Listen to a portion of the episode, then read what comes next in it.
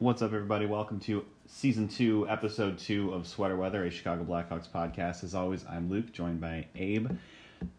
We just watched the Bears lose to the Raiders in London. It wasn't fun. In typical Bears fashion. But we're officially in hockey season now, so let's get to talking about that. I got a couple topics to cover today. Number one, I just want to recap our season debut. The Hawks fell 4-3 to the Flyers in Prague. Crawford started in goal. The Hawks recalled Dennis Gilbert from Rockford, who was with them on the trip, to fill in for I guess Connor Murphy.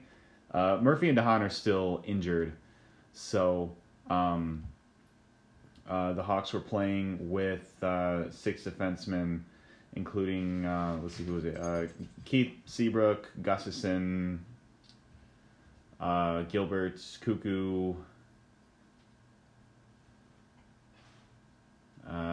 two other guys. I can't remember.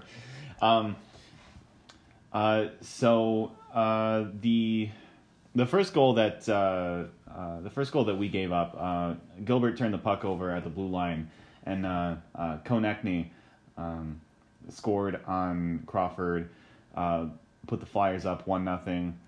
And then Alex Nylander, he gets the puck at center ice, navigates through traffic, scores the first goal of the Blackhawks 2019-20 season, and evens the score. Now, some would say that he's on pace for 82 goals this season. Yeah, that's a dumb joke I would make. Nylander, this entire preseason, he has been in danger of proving me and the rest of the doubters of the Yogi Haru trade wrong, which I'm open to. I'm craving for him to become the player that Stan Bowman thinks he can be. And he's got a goal in his first game, and he looked really good in the preseason. So there's a very distinct possibility that could just happen. Third goal of the game, Lindblom scores a very unfortunate power play goal off of Slater Koekkoek's torso. This one, I'm sure Crawford wants back, because the goal, Lindblom shoots the puck. It beats Crawford. It goes off the bar. And then I think if you look at the replay, it looks like Crawford thinks that the puck went in the net at this point. So he just kind of, relaxes and doesn't go chasing after it. But it actually bounces off of Koekkoek's body into the net at this point. So that put Philly up 2-1 over the Hawks. Konecny scores his second goal of the game later on, puts the Flyers up 3-1. And then late in the second period, Alex DeBrincat one times a power play goal from Patrick Kane with 12 seconds left in the second to cut that to a 1-goal lead.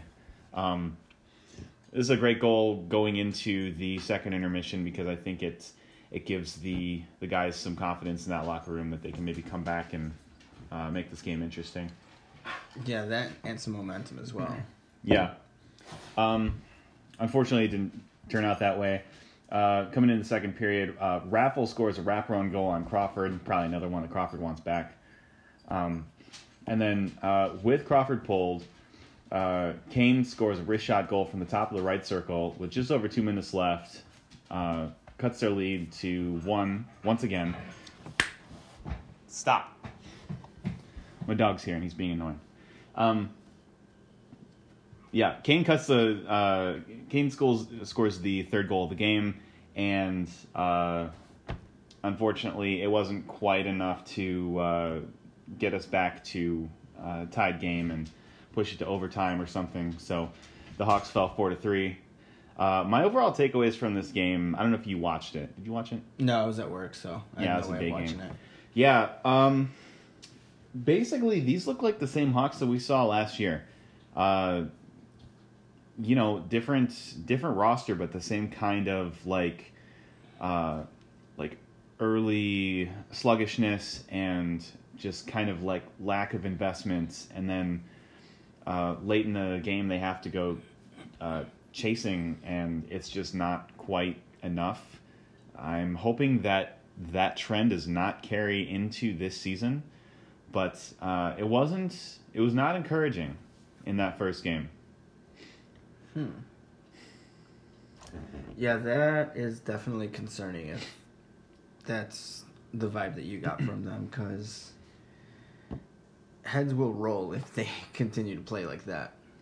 Yeah. I don't want to draw too many conclusions from this. I looked at some advanced stats and stuff on Natural Stat Trick after the game. That Mata-Seabrook pairing that was really effective in the preseason was not effective in this game. Again, it's a small sample size. It's way too soon to draw conclusions, but I was not encouraged by what I saw for the most part. I was encouraged by Nylander, who still kind of has this tendency to disappear for long periods of time, and then he'll show up and he'll score a really pretty goal or something like that.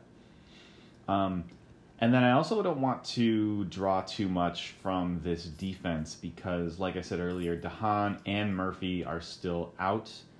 DeHaan I think he is going to be a big part of what solidifies this defense moving forward.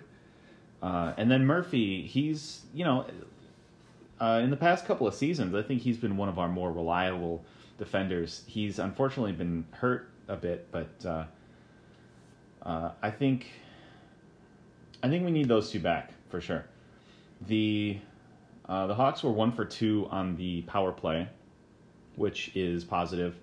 Hopefully they can keep up that high level of production that they had last year. They were 2-for-3 on the penalty kill, which is not great. But again, small sample size. I cannot emphasize that enough. It's one game, and it's one game in October. This team could look completely different in January, as teams often do. Once they've figured out that I feel like October is always the time of the year when no one's quite figured out defense, and there's still there's new teammates acclimating and. There's just a lot of scoring and a lot of like dumb mistakes and things like that, and I'm not going to draw too many conclusions just yet. Yeah, that's October is when fans start hitting the panic button. I think prematurely hitting the panic button. I think some fans will do that all year round, especially. The Hawks can't afford to miss the playoffs again. If they do, I think you're right. Heads will roll. Yeah, you can definitely say goodbye to Stan Bowman if we miss the playoffs. They're going to be top-down changes to this organization. With that said, we're going to take a short break here with this word from our sponsor, and we're back. So. The probably the biggest piece of news to come out of the Blackhawks this past week has been Alex DeBrincat's extension. So DeBrincat signed a 3-year bridge deal with an average annual value of $6.4 million, which I think is a fantastic deal for him and for us. It seems like bridge deals are back in vogue because... like Braden Point signed a bridge deal. Kyle Connor, I think Patrick Laine did. I think Marner signed a longer one. I think Rantanen signed a longer one. But there were a lot of pending UFAs or RFAs that signed shorter term bridge deals this past summer, and I think that's a great fit for our situation and Alex DeBrincat's situation, because in large part because DeBrincat's current contract is going to expire the same year as Keith's, Taves' and Kane's, And that alone is 21, 26, like $26.5 million off the books. And another important thing to note in DeBrincat's contract is that in that final year, he's going to have $9 million in actual salary. And because of the CBA rules, if I'm understanding this correctly, because of the CBA rules and because of the amount of money and the salary there in that final year, his qualifying offer for his next contract has to be at least $9 million a year. So that's a great deal for him. Yeah. I think that's... oh, yeah. If he can keep up the production he had the last two seasons, he's going to get paid for sure. Absolutely. He'll be another $10, $11 million man per year. Definitely. And I'm perfectly fine with this because, like I said, we're going to have some big names coming off the books in the, 22-23 season. And it's going to give us room to figure out how to pay him for his next contract. And obviously it gives him more time to ascend to an even higher level than he has, because he has the potential to be like a perennial 50-goal scorer. Yeah, like I see him as an Ovechkin level scorer for sure. Yeah, he could. I would not be surprised to see him win at least one Rocket Richard trophy in his career. But so I think the contract's a great deal for him, and it's a great deal for the Hawks, who have solved a little bit of their contract uncertainty moving into next season. Stan Bowman has said that the Strome extension is next order of business, although it doesn't sound like it is impending. It's probably something that'll get done in the next couple of months or so, hopefully before the end of the season, because we don't want to sit on that going into the off season. I've heard some people on Twitter calling this past summer the great RFA holdout of 2019 and things like that. So we don't want to have to be worrying about RFA extensions in September of next year. Yeah, my guess with that was if they didn't sign him in the preseason, the next opportunity is probably around the All-Star break. If nothing gets done there, then at the end of the season, obviously. Yeah. Next off-season. Yeah. I think a bridge deal is probably the way to go with Strome, too, because I think there's less certainty there with his future performance than there is with Alex DeBrincat, because... DeBrincat, his rookie season, he put up 28 goals, skating on the third line with Patrick Sharp. And then last year, he put up 40-plus goals, and he could probably do that almost every year. Lost my train of thought. But, yeah, Strome, that's another thing to figure out. Hopefully we'll figure it out soon, and there's not going to be that big looming question mark going into next season, when I think the cap is probably going to start becoming a problem for the Hawks again. Especially with the fact that we're going to have to re-sign either Crawford or Leonard, and I'm thinking it's probably going to be Leonard. Oh, I agree. I think Crawford. This is his final year, right? On the contract, under contract. Yeah, it's a contract year for him. I honestly think he might retire at the end of the season.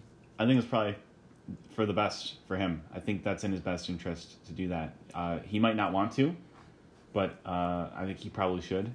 He's been great for this organization, and his name is on the Stanley Cup twice. So yeah. He doesn't have much else to prove. Yeah. He's not going to be a Hall of Famer. Yeah, I doubt that he would be, but he still had a great career, and I don't think there's any shame in hanging it up now, especially with a wife and kid, who you don't want to get another concussion and seriously risk the permanent damage that could cause to your health later on in life. Yep. So, item number 3 I have here, Pat Foley got in a bit of trouble for comments that he made during the Ice Baron Berlin game. So what he said, and I don't have his quote in front of me, so I'm paraphrasing, but what he said was he pointed out that there was a team on Berlin, or there's a player on Berlin's roster whose last name was Ortega, and he said that that sounded like the name of a shortstop. Yep. Obviously implying that,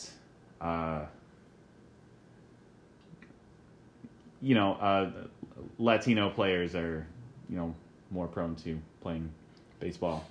Yeah, I personally do not see any issues with this comment, but it's 2019 and we have to be PC about everything, which I think it's ridiculous. Yeah, I heard this comment on air. I was watching this game. It struck me as a little weird. I wasn't really outraged by it, but... And I don't think this is going to be like a long-standing controversy. I don't think people are going to hate Pat Foley for this a year from now. But there's maybe a little bit of tone deafness in it, and just probably, regardless of how you feel about it, it's probably best to avoid saying things like that. But he did issue an apology. The team issued an apology, and they said that they're not going to be discussing it any further. So. I think for the most part, this is behind us. Yeah.